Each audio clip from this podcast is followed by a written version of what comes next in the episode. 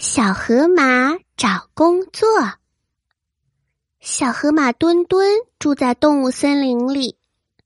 最近，许多小动物都开始找工作啦。小河马墩墩也开始找工作。他先来到了猴哥哥的果园。他问：“猴哥哥，你这里还招人吗？”猴哥哥回答说。招呀！我要招一个会爬树、能摘桃子的小河马。不会爬树，他只好对小猴子说：“对不起，这个工作我可能做不了，因为我不会爬树。”他又来到了小兔子的花园，他问小兔子。小兔子，你这里还招人吗？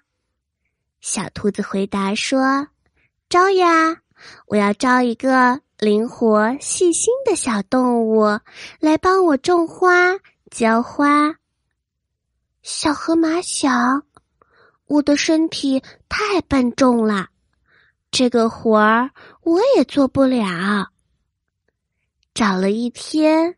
小河马都没有找到工作，他沮丧的在森林里走着。突然，他走到了一条小河边，他看到大象哥哥正背着小动物们过河呢。